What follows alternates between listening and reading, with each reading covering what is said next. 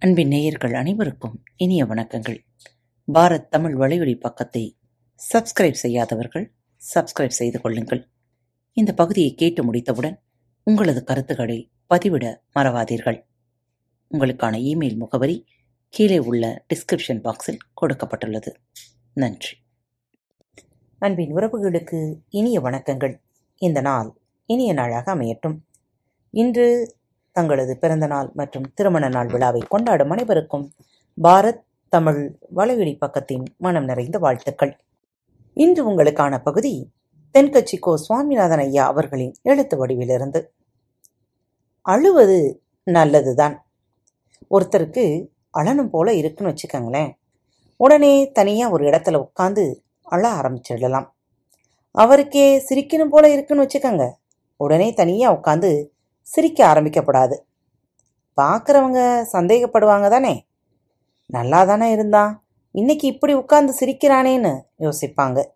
ஆனால் எப்படி இருந்தாலும் வாய்விட்டு சிரிக்கிறது எப்படி உடம்புக்கு நல்லதோ அதே மாதிரியே வாய்விட்டு அலறதும் உடம்புக்கு நல்லது தானாம் உளவியல் வல்லுநர்கள் அப்படித்தான் சொல்கிறாங்க பொதுவாக நாம் என்ன நினைக்கிறோம்? அலறது கோழைத்தனத்தின் அடையாளம் அப்படின்னு நினைக்கிறோம். அது மட்டும் இல்லை ஆண்கள் அழுதா அது அவங்களுக்கு கேவலம்னு வேற நினைக்கிறோம். காலங்காலமாக பரப்பப்பட்டு வரும் ஒரு தவறான நம்பிக்கை தான் இது அப்படின்னு உளவியல் வல்லுநர்கள் சொல்கிறாங்க வயிற்றுக்கு தேவையில்லாத பொருள் வாந்தியா வெளியிலே வந்துடுது. அது மாதிரி மனசுக்கு தேவையில்லாத ஒன்று அழுகையா வெளியில வருது. அவ்வளவுதான். மனசுக்குள்ளே அடக்க முடியாத அதிர்ச்சிகள் சேரும்போது அது அழுகையா வந்துடுது. அது மகிழ்ச்சியான அதிர்ச்சியா இருந்தாலும் சரி அடக்க முடியாத அதிர்ச்சிகளை வெளியே கொட்டி விடுகிற முயற்சிதான் அழுகை. வாய்விட்டு அழுது உணர்ச்சிகள் வெளியே போயிட்டா மனசுமை குறைஞ்சிடுது இல்லையா? ஆண் பெண் எல்லோருக்குமே இது பொருந்தும் தான். உண்மையிலே உணர்ச்சிகளை அடக்கி வைக்க முயற்சி பண்ணினா அதனால பல தீய விளைவுகள் உண்டாக வாய்ப்பு அதிகம். அதனால வாய்விட்டு சிரிக்கிறது மாதிரி வாய்விட்டு அழுதுடணும். அதுதான் நல்லது. ஆனா அப்படி அழுதா பார்க்கறதுக்கு நல்லா இருக்காது. அதனால தனியா உட்கார்ந்து அழுதுட்டு அப்புறமா கண்ணை தொலைச்சிக்கிட்டு வந்துடலாம். நிபுணர்கள் இப்படி சொல்லிட்டாங்களேங்கிறதுக்காக எதுக்கெடுத்தாலும் முகத்தை சோகமா வச்சுக்கிட்டு அலறதுக்கு தயாரா இருக்கணும்னு அர்த்தம் பண்ணிக்கப்படாது. எப்பவாவது அதிர்ச்சியான செய்தி கிடைக்கிறப்போ அழுது அந்த மன அழுத்த நிலையிலிருந்து தப்பிக்கலாம். அதோட விட்டுடணும். அதுதான் நல்லது. இருந்தாலும் அழுகையில் எத்தனையோ ரகம் உண்டு. ஓர் இளைஞன் அழுதுகிட்டு இருந்தான். ஏன்பா அழறேன்னு கேட்டார் ஒருத்தர். எங்கள் தாத்தா இறந்துட்டார் அப்படின்னான். உங்கள் தாத்தாவுக்கு என்ன வயசுன்னார்? தொண்ணூத்தஞ்சு அப்படின்னான். அதுதான் முழுசாக வாழ்ந்துட்டு தானே போயிருக்கார். இதுக்கு போய் அழுதுகிட்டு இருக்கியே அப்படின்னார் இவர். நான் அவர் செத்து போனதுக்காக அழல சார். எம்ப்ளாய்மெண்ட் எக்ஸ்சேஞ்சிலேருந்து இன்னைக்கு அவருக்கு இன்டர்வியூ கார்டு வந்திருக்குது. அதை கண்ணால பார்க்க அவருக்கு கொடுத்து வைக்கலையே அதை நினச்சி அழறேன் அப்படின்னான்.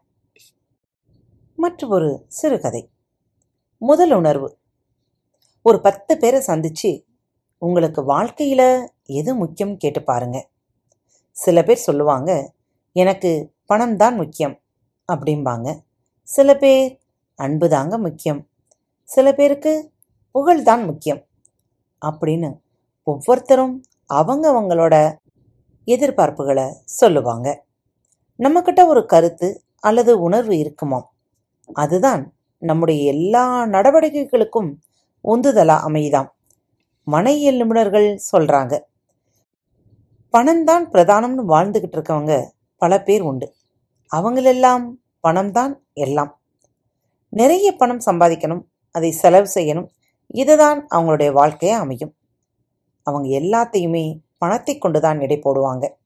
மற்றதை பற்றி எல்லாம் கவலைப்பட மாட்டாங்க.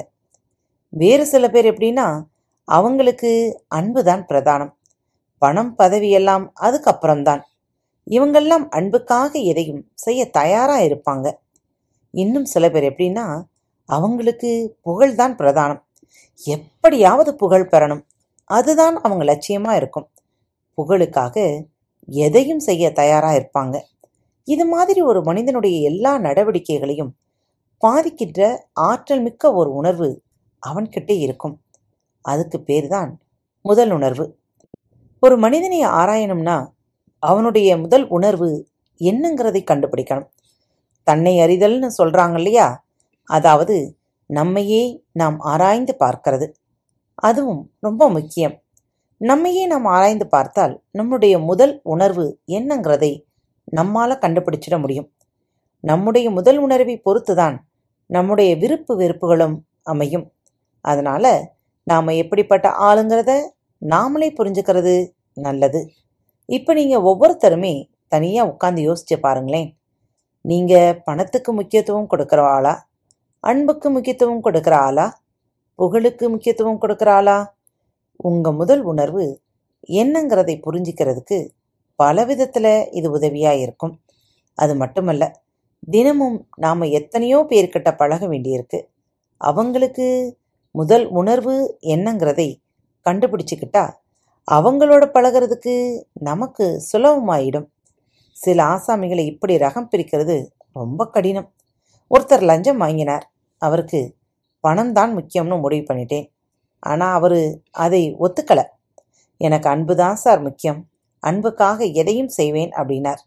அப்படின்னா எதுக்காக பணம் வாங்கினீங்க அந்த ஆளுக்கிட்ட அப்படின்னு கேட்டேன். இதுக்கு அவர் என்ன சொன்னார் தெரியுமா? அந்த ஆள் வெறுமனே கிட்ட வந்து இந்தாங்க பணம்னு கொடுத்துருந்தா வாங்கி இருக்க மாட்டேன் சார். அதை ரொம்பவும் பணிவாக அன்பாக என்கிட்ட கொடுத்தார். அந்த அன்புக்கு கட்டுப்பட்டு தான் அதை வாங்கிக்கிட்டேன் அப்படின்னார். என்ன நேயர்களே உங்கள் உள்ளத்தின் உணர்வுகள் எதை கூறுகிறது? யோசித்துக் கொண்டே இருங்கள். மீண்டும் மற்றொரு தலைப்பில் உங்கள் அனைவரையும் சந்திக்கும் வரை உங்களிடமிருந்து விடைபெற்றுக் கொள்வது உங்கள் அன்பு தோழி.